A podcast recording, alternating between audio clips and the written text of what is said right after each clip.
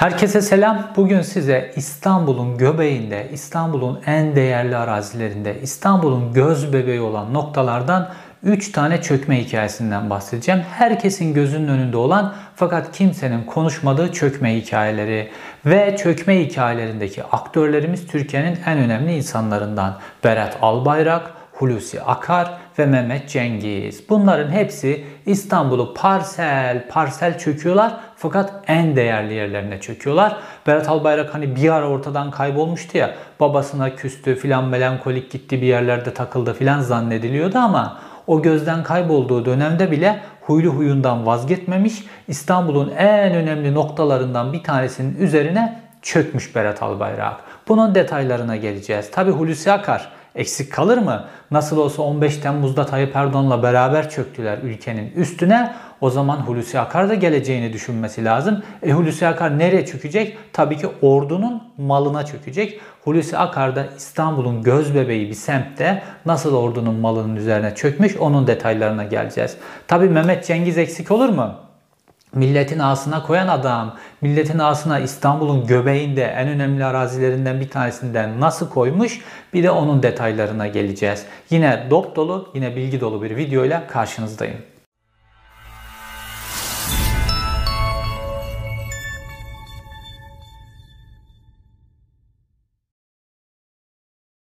Bugün size biraz lüks şeylerden bahsedeceğim. Saraylar gibi yalılardan, köşklerden vesaire. Çünkü artık Osmanlı'nın son dönemi gibiydi. Osmanlı'nın son dönemi yaklaştıkça halk iyice fakirliyor. Fakat devletin üst kademesi daha lüks yaşamaya, saraylarına saraylar katmaya devam ediyorlardı. Şu anda Türkiye'de böyle bir görünüm var. Halk kirasını ödeyemez hale gelmiş. Domates ülkesi Türkiye'de insanlar domatesi taneyle alır hale gelmişler. Fakat yöneticilerimiz saraylarına saraylar, köşklerine köşkler katıyorlar. Dolayısıyla bugün bahsedeceğim 3 figür Berat Albayrak, Hulusi Akar ve Mehmet Cengiz'de işte bu saraylar, köşkler, yalılar etrafında dönen bir hayatları var. Ve İstanbul'un en önemli noktalarından 3 tane böyle yere çökmüş durumdalar. Hepsi artık köşk yalı sahibi olmuş durumdalar. Fakat bunların hepsi dediğim gibi devletin parasıyla, devletin imkanlarıyla çökülmüş şeyler. Teker teker gidelim.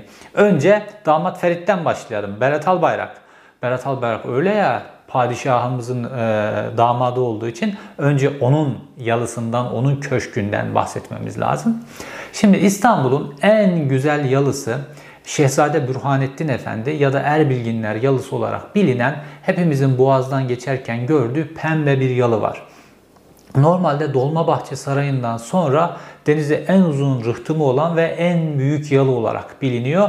Boğaz hattındaki ve çok görkemli bir yalı. Fakat sadece yalıdan ibaret değil. Bir yalı var yalının arkasından yol geçiyor. Yolun arkasında da iki tane köşkü var. Normalde hepsi birlikte yapılmış. Dolayısıyla hepsi birlikte satılıyor ve hepsi birlikte de el değiştirmişti. Erbilginler işte onları almıştı en son. Erbilginler orayı yeniden restore etmişti. Sonra da Katarlılara sattılar. Fakat gerçekte Katarlılara mı sattılar? Şimdi Berat Albayrak biliyorsunuz Instagram üzerinden bir istifa etti. Bir rüzgar yaptı. Ortadan kayboldu. Herkes artık Tayyip Erdoğan'la tamamen ipleri kopardı falan filan. Bir sürü hikayeler. Evet o dönemler gerginlikler vardı vesaire. Berat Albayrak bir ara melankolik takıldı filan ama bu çok kısa sürdü. Onu melankolik olarak takılırken aynı zamanda da çökme işlerine, aynı zamanda da lüksüne lüks katma işlerine, geleceğine yatırım yapmaya devam etmiş Berat Albayrak. E tabi de damat Ferit olarak kendisine de ne yakışır? İstanbul'un en lüks, lüks en büyük yalısı yakışır. Şimdi bu Erbilginler yalısı ya da Şehzade Burhanettin Efendi yalısı ile Belat Albayrak arasında aslında bir paralellik var.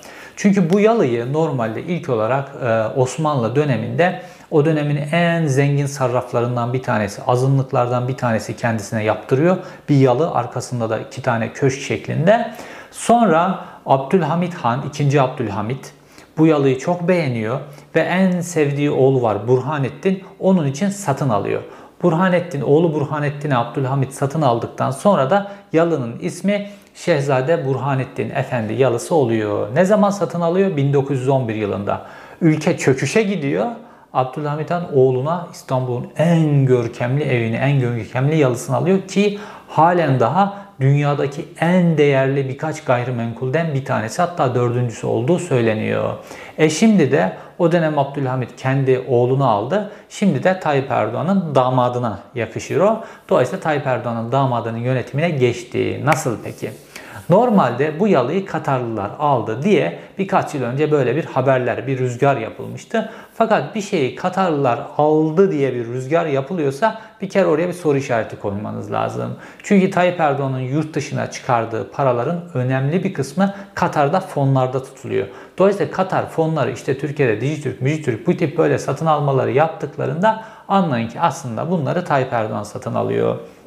Şimdi Erbilginler yalısı da böyle satın alındı. Sözde işte Katar'ın e, Katar'ın başkanının, Katar'ın kralının mı artık ne derseniz onun kayınbiraderi için alınmıştı ve bunlar gelip oturacaklardı. Fakat hiç böyle bir şey olmadı. Fakat 2 yıldan itibaren o yalıda bir yeni bir tadilat başladı. Ve o yalının böyle etrafını önce kapattılar. Arkadaki köşkleri de kapattılar. Ve orada tadilatlar başladı. İşte yalı içten dıştan çeşitli tadilatlardan geçirildi. Köşkler tadilatlardan geçirildi. Ve bu süreçte Berat Albayrak çok fazla ve sıkça bu yalıda ve köşklerde görünmeye başlandı.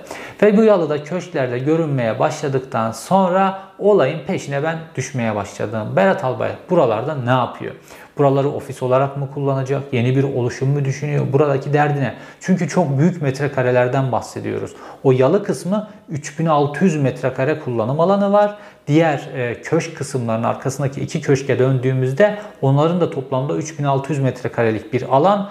E, köşklerden bir tanesinin 900 metrekare kullanım alanı var. Bir tanesinin 1200 metrekare kullanım alanı var. O çok büyük köşkler. Ve şuna ulaştık. Bu köşklerden bir tanesi Berat Albayrak'ın eşi Tayyip Erdoğan'ın kızı Esra Erdoğan Albayrak tarafından kullanılıyor. Yani köşklerden bir tanesi Esra e, Erdoğan Albayrak'ın çalışma ofisine döndürülmüş durumda. Türkiye'nin en değerli mülklerinden bir tanesi. Diğeri de Berat Albayrak'ın çalışma ofisine döndürülmüş durumda. Önde de yalı var. Yalı'da da harıl harıl tadilat çalışmaları ki Yalı zaten yeni durumda. Fakat ekstra başka değişik şeyler yapıyorlar. Ve Yalı'nın e, mimarına baktığımızda da mimarı enteresan profilde bir adam. Mimarın ismi Eren Yorulmaz Er. Instagram profiline baktığınızda çok değişik bir adam. Yani böyle değişik bir Instagram profili var kendisinin. Ve bu yalının içerisinde de neler yaptığına, yalıya nasıl böyle fantaziler kattığına vesaire bunları da artık düşünemiyorum. Çünkü yalının etrafı artık silahlı korumalar tarafından korunuyor. Böyle e, siyah elbiseli, böyle silahları olan, otomatik tüfekler olan insanlar sürekli bu yalının etrafındalar ve bu yalıyı koruma altına almış durumdalar. İçeriye giriş çıkış eskisine göre normal bir yarıya göre inanılmaz kontrol altına alınmış durumda. X-ray cihazları konulmuş durumda girişe çıkışa. Dolayısıyla insanların girişi çıkışı hem silahlı korumalar tarafından hem bu X-ray cihazları tarafından çok mümkün değil. Dolayısıyla burada gizemli bir şeyler oluyor. Dolayısıyla artık içini bilmiyoruz. Yani eskiye ait görüntüler var ama bu yalanın içine ait görüntüler henüz yok. Dolayısıyla burada bir Katar paravan olarak kullanıldı. Fakat hepimiz biliyoruz ki Boğaz hattında bir yalı satılırsa artık Tayyip Erdoğan ailesi o yalıları toplanıyor. O Boğaz hattındaki bütün emlakçıların bildiği konu bu. Emlakçılar artık Tayyip Erdoğan ve ailesi için, onun yakınları için yalı alıyorlar. Kim bir yalı satışa çıkarıyorsa Erdoğan ailesi hemen böyle ucuzuna, pahalısına bakmadan o yalıyı kapatıyor. Hani söylüyordu ya Tayyip Erdoğan. İşte Boğaz'daki yalılarına bakıp viski yudumluyorlar falan. Ondan sonra artık bu lüksü de ondan sonra bu dünyayı da artık Tayyip Erdoğan ele geçirecek. Çünkü böyle işte beyaz Türkler onların etrafındaki kişiler onlara her sürekli olarak bir hem özenmesi hem de bir nefreti vardı Tayyip Erdoğan. Herhalde artık kendisi orada belki viski içer, başka bir şey içer. Artık boğaza bakıp o ne yapacaksa, nasıl keyif alınacaksa orada bir keyfi işaret ediyor. Artık Tayyip Erdoğan ailesi bu keyfi sürecek. Çünkü İstanbul Boğazı'nın en önemli, en büyük yalısı Tayyip Erdoğan'ın kontrolüne, Berat Albayrak'ın kontrolüne geçmiş durumda. Tabi burada böyle TÜGVA, TÜRGEV'den böyle çok insanlar da bu yalının etrafında çok dolanıyorlar ve oraların özellikle yalı kısmının TÜGVA ya da TÜRGEV'in bir tanesinin üzerine geçirilip bu şekilde kullanıcı, kullanılacağına ilişkinde bilgiler var. Bu vakıflar zaten Tayyip Erdoğan'ın hem para aklaması hem de çeşitli rüşvetleri 17-25 Aralık sürecinden çok gördük. Rüşveti doğrudan kendisi almıyor bazı müteahhitlerden. O vakfa bağış yapın, derneğe bağış yapın diyor. Onun üzerinden istediği gibi kullanabiliyor zaten bunları. Bu da böyle bir mekanizma kurulmuş durumda. Fakat buraya yerleşmiş durumda. Normalde baktığımızda Yalı hala bir şirketin üzerine görüşüyor, görünüyor. Dardanelles gayrimenkul yatırımları şirketinin üzerine gözüküyor yalı ve işte 100 milyon euroya satın alındığı o zaman söylenmişti. Fakat aslına bakarsanız emlakçılardan işte gelen bilgilere göre o dönem 67 milyon 68 milyon euro düzeyinde bir satış gerçekleşmiş. Fakat şimdi yalının değerinin 100 milyon euro olduğu yine söyleniyor, yine belirtiliyor. Dediğim gibi İstanbul Boğazı'nda eşiği benzeri görülmeyecek bir yalı ve arkasındaki iki tane köşküyle birlikte satılıyor. Devasa bir alandan bahsediyoruz İstanbul Boğazı'nda. Fakat bu da yetmemiş. Yalının hemen yanında 118 metrekare parsellenmemiş bir arazi vardı ve bu yalı satıldıktan hemen sonra da işte dönemin İstanbul Büyükşehir Belediyesi, AK Parti İstanbul Büyükşehir Belediyesi tarafından aynı yıl içerisinde alelacele yine bu Dardanelles şirketine bu yalının kenarındaki 118 metrekare arazide satıldı. Dolayısıyla arazilerini daha da büyüttüler. Kendilerine daha da mahrem bir alan oluşturdular ve Berat Albayrak da işte bu kayıp olduğu zamanlarda bütün zamanını bu yalının işte modernizasyonu, yalının e, e, restorasyonu vesaire bu işlere harcadı. Ve biliyorsunuz normalde Anıtlar Kurulu bu yalılar üzerinde çok etkin. Oranın içerisinde bile yapılacak en küçük değişiklikle ilgili Anıtlar Kurulu'ndan imza almanız lazım. Koruma kararları var bunlarla ilgili filan ama yalının içerisinde ne döndü, ne bitti, o köşklerde ne döndü, ne bitti kimse gidip müdahale edemez. Kimsenin girmesine imkan yok. Silahlı kişiler tarafından artık korunan bir alan haline gelmiş durumda. Normalde İstanbul Boğazı'nda pek çok yalı var.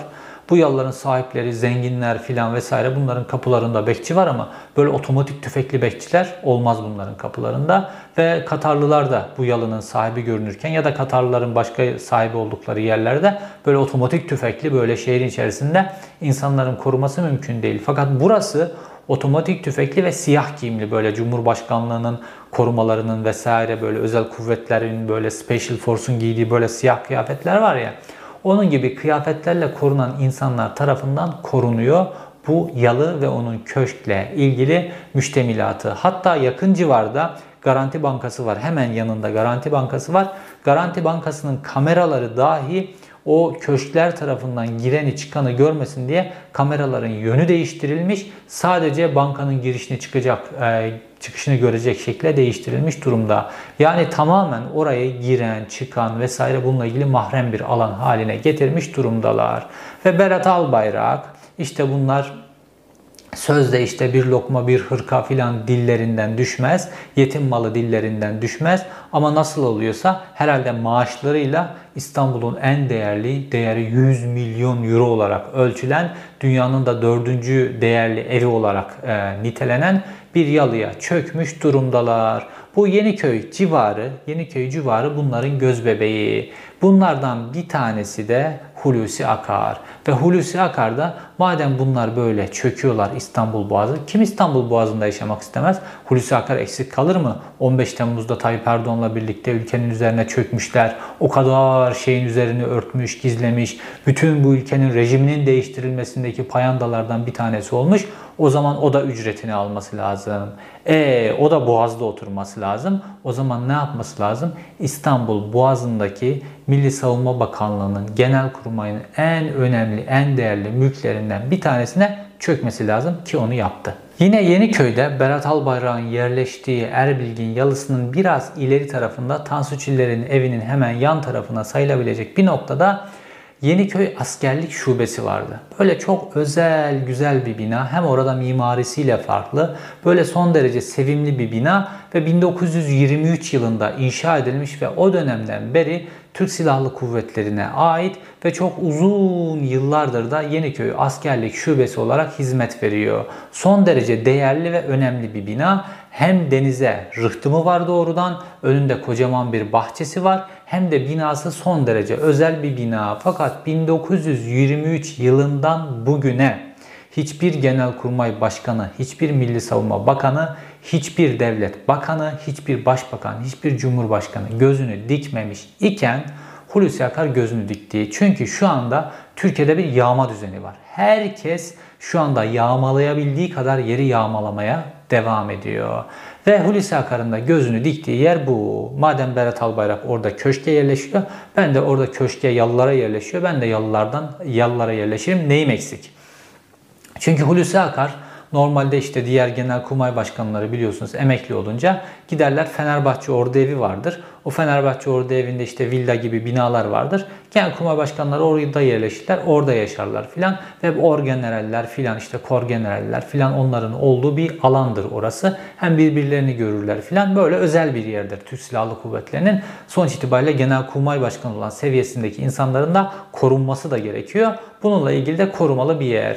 Fakat Hulusi Akar buraya yerleşemez. Neden yerleşemez? Çünkü Hulusi Akar'ın 15 Temmuz'da yaptığı işler vesaire nedeniyle orada işte diğer genel kurmay başkanları, diğer orgeneraller vesaire onların içerisinde herhalde kendisini huzurlu hissetmiyor. Ki ya da belki de oradaki standardı beğenmiyor. Hulusi Akar bu Yeniköy askerlik şubesine göz koydu. Ve Yeniköy askerlik şubesi 2020 yılında aniden tahliye edildi. 2020 yılından itibaren buradaki askerlik şubesi hizmetlerine son verildi. Askerlik şubesi başka bir yere taşındı ve burada bir tadilat başladı. Bu tadilatı yapan firma da Bahar Restorasyon diye bir firma ve biliyorsunuz orası da böyle birinci derecede sit, sit alanı, birinci derecede korumaya alınmış bir bina. İşte Anıtlar Kurulu'ndan vesaire koruma kurulundan hiçbir izin almadan herhangi bir biçimde tadilat içerisinde bir değişiklik hiçbir şey yapamayacağınız binalardan, özel binalardan bir tanesi. Ve işte bu e, firmada, bu restorasyon firması da ilana çıkıyor. İşte e, restorasyon yapabilecek uzmanlar topluyor vesaire. Sonra burada restorasyon başlıyor. Normalde içinde zaten askerlik şubesi e, hizmeti veren bir bina ama restorasyonla konuta dönüştürülüyor. Bu restorasyon konuta dönüştürülmek için çünkü ofis hizmeti gibi bir hizmet veriyor orada ve konuta dönüştürülmeye başlanıyor. Fakat merdivenleri böyle dar merdivenleri olan, tarihi merdivenleri olan, dönem merdivenleri olan bir bina. Fakat Hulusi Akar artık böyle 70'ini aşmış, böyle ömrünün sonuna kadar da belki 90, belki 100 yaşayacak. Orada yaşayacağı için binanın içerisine bir asansör istiyor. Normalde bu binanın içerisinde asansör kesinlikle koyamazsınız. Kesinlikle yasak. Binada böyle bir değişiklik içerisinde de dışarısında da yapmanız mümkün değil. Binanın aslını korumanız lazım. Koruma Kurulu'nun çok sıkı kuralları vardır bununla ilgili. Özellikle Boğaz hattındaki binalarla ilgili. Fakat şimdi bir dalavere çevirip oranın içerisine asansör koymakla ilgili bir numara çeviriyorlar şu anda. Çünkü orayı Hulusi Akar konut olarak kullanacak. İlk boşaltıldığında misafirhane olarak kullanacağına ilişkin bir söylenti yayıldı. Çünkü özellikle e, Türk Silahlı Kuvvetleri'nin e, İstanbul'da görev yapan komutanlar arasında tabii ki bir homurtuya neden oldu. Bura niye boşaltılıyor filan diye. Türk Silahlı Kuvvetleri'nin böyle güzel bir binası hem de o bina korunuyor vesaire ve bir nostaljik değeri de var. Bir insanlar gidip oradan askerlik kağıtlarını alanların paylaştıkları fotoğraflar var filan. Böyle nostaljik bir yer yani devletin böyle nostaljik binalarını, kurumlarını koruması lazım. Orada herkes böyle askere gitmeden önce gidip orada bir işini yapıp oranın bahçesinden bir denizi görmek filan oradan fotoğraf çektirmek gibi işler yapıyordu. Fakat onu halkın elinden almak lazım. Onu bir kişiye vermek lazım. O bir kişi de kim? Hulusi Akar. Şimdi bina hızla konuta değişti, dönüştürülüyor ve yok misafirhane olarak kullanılacak ki misafirhane olarak kullanılmaya müsait bir yer değil. Türk Silahlı Kuvvetleri'nin hem İstanbul'da çok fazla misafirhanesi var. Hem de o misafirhane o binada böyle getirip de çok üst düzey komutanları filan e, ağırlayamazsınız. E, subay, az subay daha alt sınıftaki insanlar için de zaten bina çok küçük kalır böyle misafirhane için kullanılmak için. Artı trafikten gideceği yere de gidemez vesaire gibi işler. Fakat burası misafirhane yapılacak diye bir lagaluga yapıldı. Ondan sonra Hulusi Akar'ın evine dönüştürülmeye başlandı. Şimdi de içerisine asansör konulmaya çalışılıyor. E, işin enteresan tarafı. Normalde 15 Temmuz'da sadece er olan hatta e, terhisine 5 gün kalan ya da çok kısa süre önce Türk Silahlı Kuvvetlerine katılmış pek çok insan, pek çok er, sadece er. Bunların hepsi şu an birçoğu tutuklandılar. E, cezaevleri şu an erlerle dolu. Bunların bazılarına müebbet hapis cezası verildi. Daha 20 yaşında çocuklar komutanı ne derse onu yapmış. Er yani komutan ne derse onu yapar. Şurada dur dur, burada dur bu durur. Cebinde cep telefonu yok, bir şey yok. Çoğusunun darbe nedir filan bununla ilgili bilinci de yok böyle çocuklar. Fakir fukara çocukları. Bunlar şu an zindanlarda Bunlar zindanlarda tutuluyor. Ömürlerini zindanlarda geçiriyorlar. 6 yıldır zindandalar. Daha ne kadar kalacakları belli değil. 15 Temmuz'da e, Türk Silahlı Kuvvetleri'ne ait okullarda Assubay Hazırlama Okulu, Subay Hazırlama Okulu'nda çocuk olan daha 13 yaşında olan e, öğrenciler, askeri öğrenciler bekleniyor. 18 yaşına geliyorlar. Hala haberleri görebilirsiniz. Asker öğrenciler gözaltına alındı. Ne asker öğrencisi 15 Temmuz'la ilgili? O zamanlar 13 yaşındaymış. Bekliyorlar. 18 yaşına gelsin ki gözaltına alalım. 18 yaşına geldiklerinde bu çocukları gözaltına alıyorlar. Onun dışında o dönemde harp okulunda olan ve komutanların sadece şuraya git buraya git deyip sadece otobüslere bindiği, hiçbir şey yapmadıkları, elinde silah bile olmayan e, askerler, askeri öğrencilerin birçoğu tutuklu durumda. Bazılarına müebbet hapis cezası verildi. Fakat bunların haklarını savunacak görevde bir tane komutan yok. Görevdeki bir tane komutan da demiyor ki ya bunlar emir eri, bunlar askeri öğrenci, bunlar er filan. Hadi subayları az subayları yargıladınız. Bunlardan ne istiyorsunuz demiyor. Türk Silahlı Kuvvetleri'nin Genel Kurmay Başkanı olarak Hulusi Akar 15 Temmuz'un başında birisi olarak bunu demedi.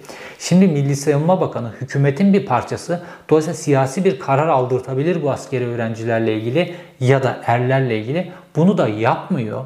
Onlar zindanlarda gençlikleri yok olurken kendisi ihtiyarlığına, mezarlığına belki de bir sene bile daha oturmak orada nasip olmayacak bir askerlik şubesini boşaltıyor.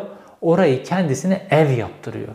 Yani Türk Silahlı Kuvvetleri gerçekten böyle rezil bir komutan görmedi tarihinde ve böyle kendisini böyle hükümete, siyasetçilere kullandırtan, askerlik kurallarının dışına çıkan bir komutan görmedi ve bu komutan kendi emrindeki erler, kendisinin yetiştirmesi gereken askeri öğrenciler hapislerde, zindanlarda doluyken Onların anaları babaları ya biz bu çocukları size emanet ettik. Siz bu çocuklara bunları yaptınız diye feryat figan edip kendilerine sokaklara atarken Hulusi Akar'ın derdine yaşlılığında beli büküldüğünde İstanbul Boğazı manzarasına bakıp kahvesini, viskisini artık neyse onu yudumlamak için bir askerlik şubesini boşaltmak, oraya göz koymak.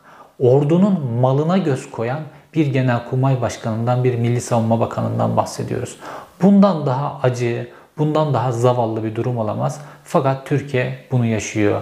Ve Hulusi Akar, Türk Silahlı Kuvvetleri'nin genelkurmay başkanı işte kendisini Berat Albayrak'ın seviyesine ve şimdi anlatacağım Mehmet Cengiz'in seviyesine düşünüyor. Şimdi gelelim Mehmet Cengiz'in akıllara durgunluk veren İstanbul'daki en önemli köşklerden bir tanesine çökme hikayesine. Üsküdar'da böyle geniş bir ormanlık arazi vardı ve böyle ormanın içerisinde de ne var ne yok çok gözükmüyordu ve İstanbul'u çok yeşil gösteriyordu. Üsküdar bölgesindeki son kalan yeşil alanlardan bir tanesi. Hüseyin Avni Paşa korusu ve yanındaki Fethi Paşa korusu. Geniş bir alan. Bu Hüseyin Avni Paşa korusunun içerisinde bir tane köşk var. Bu köşkün işte bazı tarihi fotoğrafları var. Şimdi onlardan bir tanesini ekranda görüyorsunuz. Ve bu köşk böyle ağaçların içerisine, ağaçların seviyesinde yapılmış, dışarıdan gözükmeyecek şekilde ve boğazın silüetini de bozmayacak şekilde oraya çok doğal biçimde e, monte edilmiş ve böyle kendisine göre köşkün çok özel böyle ağaç oymaları var. Kendisine göre eşsiz bir eser bu. Fakat böyle dışarıdan gözükecek şekilde filan bir yer değil. Burası normalde yıllar içerisinde sahip değiştirmiş vesaire biraz sahipsiz kalmış belli bir dönem. Bir ara Arapların eline geçmiş sonra tekrar satılmış vesaire.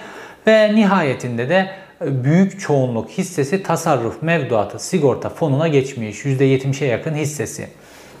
Yani devletin eline geçmiş. Buraya göz koyan kişi kim? Mehmet Cengiz. Mehmet Cengiz buraya nasıl göz koyuyor? Burayı almak için bir şey vermesi lazım.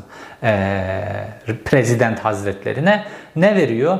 Bağlar başında bir arsası var Mehmet Cengiz'in ve Türgev işte Bilal Erdoğan'ın başında olduğu vakıf burayı istiyor. Mehmet Cengiz orayı onlara veriyor ve buradaki o e, Hüseyin Avni Paşa korusunun içerisindeki o koruyla birlikte o devasa yeşil alanla birlikte bu içerisindeki köşkün hepsi de Mehmet Cengiz'e veriliyor. Ne kadara veriliyor biliyor musunuz? Sıfır. Sıfır liraya veriliyor Mehmet Cengiz'e. Sözde Mehmet Cengiz buranın içerisindeki işte o çok tarihi köşkü ki böyle çok özel ağaç oymalardan yapılmış bir köşk.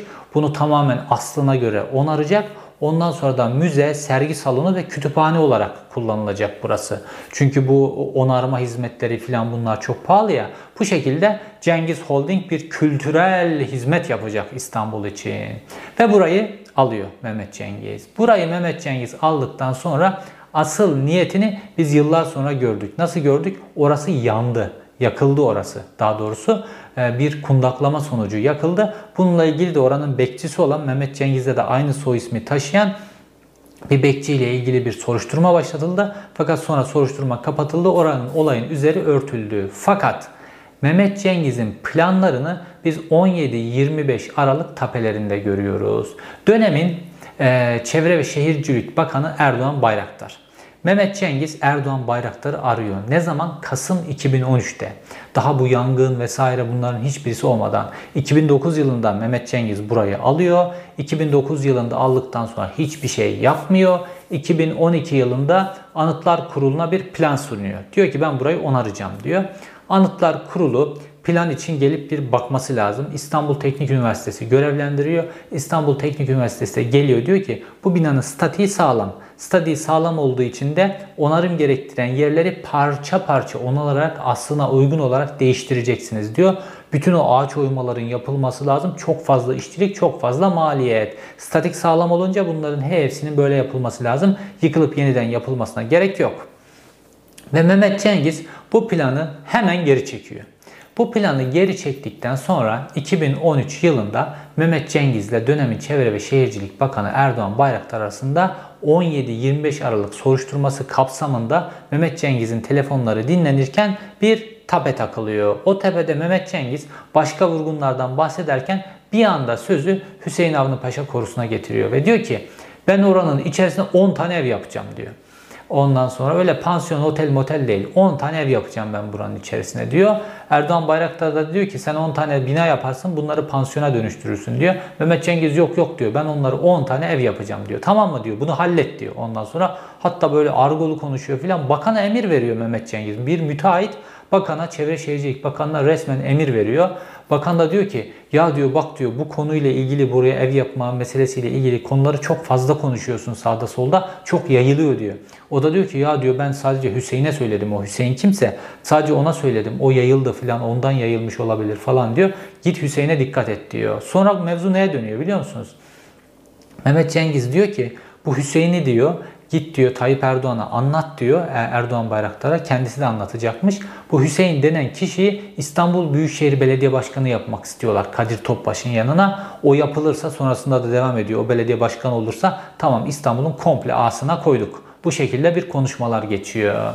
Ve sonrasında Mehmet Cengiz gördüğünüz gibi kafaya koymuş esas olarak. Orayı devletten nasıl almış? 0 liraya. Orayı onarıp kütüphane ve müze yapmak için almış devletten. Fakat oraya 10 tane ev yapmak istiyor. Niye? Çünkü karşılığında olan rüşveti bağlar başında Türgev'e ödemiş zaten Mehmet Cengiz. Adam ben size rüşveti ödediysem ondan sonra bakanla küfürlü argo da konuşur. Rüşvetini verdim çünkü peşin verdim. Hani Rıza Zarrab diyordu ya işte fahişeyle e, memurun bahşişini peşin vereceksin diye bahşişi peşin vermiş zaten Mehmet Cengiz. Dolayısıyla bunu istiyor. Oraya 10 tane Üsküdar'daki tek kalan, ormanlık alan neredeyse oraya 10 tane ev koyundurmak istiyor. 10 tane ev ne demek biliyor musunuz? Orada orman morman kalmaması demek. Ancak bahçesinde bir iki tane ağaç kalır orada.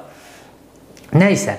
Yıllar ilerliyor. Bu telefon konuşması Erdoğan e, Bayraktar'la Mehmet Cengiz arasındaki telefon konuşması Kasım 2013'te geçiyor. Sonrasında işte 17-25 soruşturmalar oluyor. Sonrasında polis ekibi vesaire dağıtılıyor ve 6 ay sonraya 7 ay sonraya geldiğimizde 2014'ün Haziran ayında o koruda bir anda yangın çıkıyor. Yangın çıktıktan sonra böyle korunun hiçbir tarafında da bir şey olmadan sadece F. Oradaki köşk yanıyor. Yandıktan sonra tamamen çöküyor. Kullanılmamaz hale geliyor. Hatta itfaiye ekipleri geliyor normalde yakın bir noktada itfaiye ekibi var. geliyor. Fakat Hüseyin Avni Paşa korusuna değil de yanlışlıkla Fethi Paşa korusuna giriyorlar. O koca kamyonlar geri geri çıkıyor vesaire. Böyle zaman tanınıyor sürekli olarak. Ondan sonra köşk tamamen yandıktan sonra da itfaiye ekibi geliyor. Orayı yangını söndürüyorlar. Ve bir yıl sonra 2015 yılında yangında yandı, bitti, kül oldu köşk. Bir yıl sonra 2015 yılında Mehmet Cengiz burayı yapmakla ilgili plan sunuyor. Ve hala Anıtlar Kurulu'nda, Koruma Kurulu'nda hala dürüst insanlar var. Ve bunlar ruhsatı yine sadece müze ve kütüphane yapacak şekilde veriyorlar ve aslına uygun olarak inşa edilmesiyle ilgili e, veriyorlar ruhsatı ve ruhsatta da müze ve kütüphane geçiyor. Halen daha ruhsatta müze ve kütüphane geçiyor. Fakat sonrasında işte biliyorsunuz 15 Temmuz oldu. Ülkenin üzerinden e, silindir gibi geçti. Ve Mehmet Cengiz ve Tayyip Erdoğan ve onun gibilerin hepsi her şeyi yapabilme ruhsatını ele geçirdiler. Hani 17-25 Aralık'ta söylüyor diyor e, ismini Metin Külünk. Hani Sedat Peker'in 10 bin dolar rüşvete bağladığı Metin Külünk diyordu ya 17-25'te bizim günah işleme özgürlüğümüzü elimizden aldılar diyordu. 15 Temmuz olunca günah işleme özgürlüğü geri geliyor. Ve Mehmet Cengiz orada bir inşaata başlıyor. Normalde uydu fotoğraflarından da baktığımızda eski haliyle yeni halini karşılaştırdığımızda orası böyle yemyeşil Sadece köşkün çatısı gözüküyor oradan böyle bir alan olarak ve boğaz hattından baktığınızda da o köşk gözükmüyor zaten. Sadece ağaçlar gözüküyor. Fakat tepeden kuş bakışı baktığınızda eski fotoğraflarda sadece köşkün çatısı var. Geri kalan alan tamamen yemyeşil ormanlık alan İstanbul'a nefes aldıran alanlardan bir tanesi. Fakat Mehmet Cengiz orada inşaata başlıyor. Önce 3 ayrı yerden çünkü trafik durumuna göre beyefendi istediği yerden çıkması lazım ya. Üç ayrı yerden yol açılıyor. Yol ne demek biliyor musunuz? Bir sürü ağacın, tarihi ağacın yok edilmesi demek. O ağaçlar yok ediliyor. Ve oraya devasa bir ev yapılıyor. Normalden çok fazla. Normal ev iki katlı bir de çok az bir bodrum katı var. Fakat buraya böyle dört katlı bir ev yapılıyor. Böyle yüksek bir ev yapılıyor. Arkasına bir müştemelat, müştemilat e, inşa ediliyor ileriye aşağı tarafına boğaz tarafına bir kamelya işte piknik alanı kendisine için bir alan inşa ediliyor. Oradaki ağaçlar da kesilip orası iyice açılıyor böyle piknik alanı olması için. O yetmiyor kış bahçesi gibi de yapılan yer aynı zamanda. O yetmiyor bir de helikopter pisti yapılıyor oraya. Ormanı doğruyorlar ve şu an uydudan fotoğraflardan baktığımızda böyle orada ağaç sayısı o kadar azaltılmış ve orası böyle kelleştirilmiş ki görülüyor. İçerisinde hiçbir bina yokken bunların hepsi yapılıyor. Tamamen birinci derecede sit alanı, koruma kararı var. Buna rağmen bunların hepsini İstanbul'un göbeğinde Mehmet Cengiz yapıyor. Ve şimdi baktığımızda normalde Boğaz hattından geçmişten geçerken Orada bir köşk olduğunu kimse görmüyor. Zamanında ormanın içerisine gizlenecek şekilde yapılmış. Fakat şimdi oradaki ağaçlar yok edildi ve daha yüksek bir bina yapıldığı için şimdi böyle kabak gibi İstanbul Boğazı'na ormanın içerisine fırlamış bir bina var orada. Ve e, ruhsat da müze ve kütüphane olmasına rağmen şu an Mehmet Cengiz oraya yerleşti. Bir yıldır Mehmet Cengiz orada yaşıyor. İstanbul'un en güzel yerlerinden bir tanesinde kocaman ormanlık alanının içerisinde kendisine bir köşk yaptı, bir saray yaptı Mehmet Cengiz. Kendi sarayını yaptı oraya.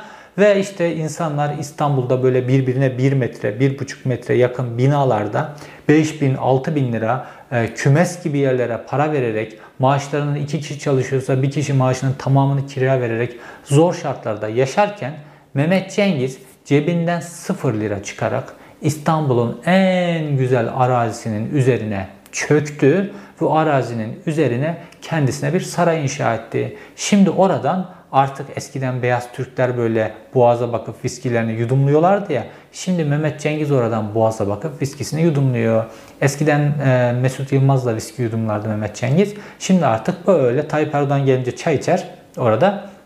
Kendisi viskisini yudumlar. Ondan sonra metresiyle filan da orada rahat rahat yaşar. İnsanlar ne yapıyorlar peki Türkiye'de? Kiralarını ödeyemez hale gelmişler. Geçtiğimiz günlerde e, Metropol bir anket yayınladı.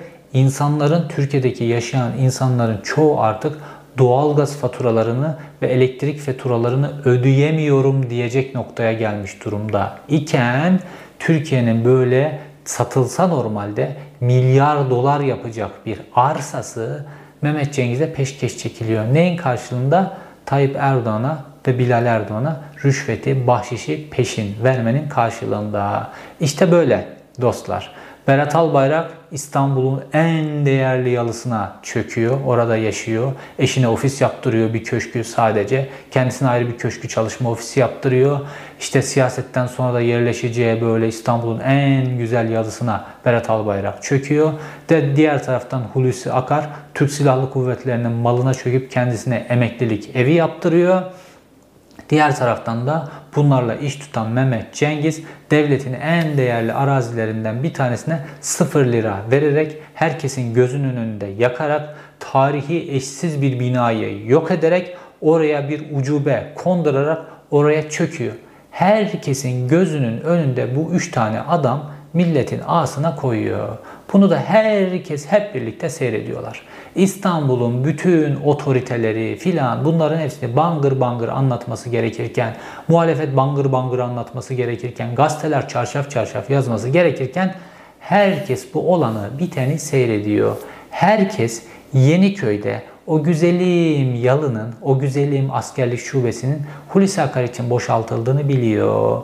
Bütün işte gazeteciler, üst düzeyler filan o Yeniköy civarında yaşayan herkes Berat Albayrak'ın o pembe köşke yerleştiğini biliyor. Herkes Mehmet Cengiz'in oraya ucubeyi diktiğini, orayı Mehmet Cengiz'in kendisini yaktırdığını biliyor. Fakat herkes seyrediyor. Bir tek kim bunların hepsinden habersiz?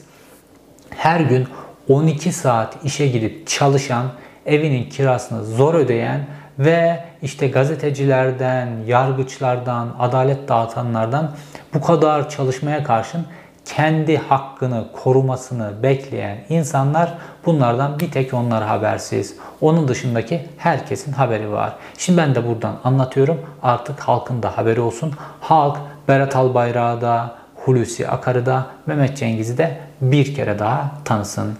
İzlediğiniz için teşekkür ederim. Bir sonraki videoda görüşmek üzere.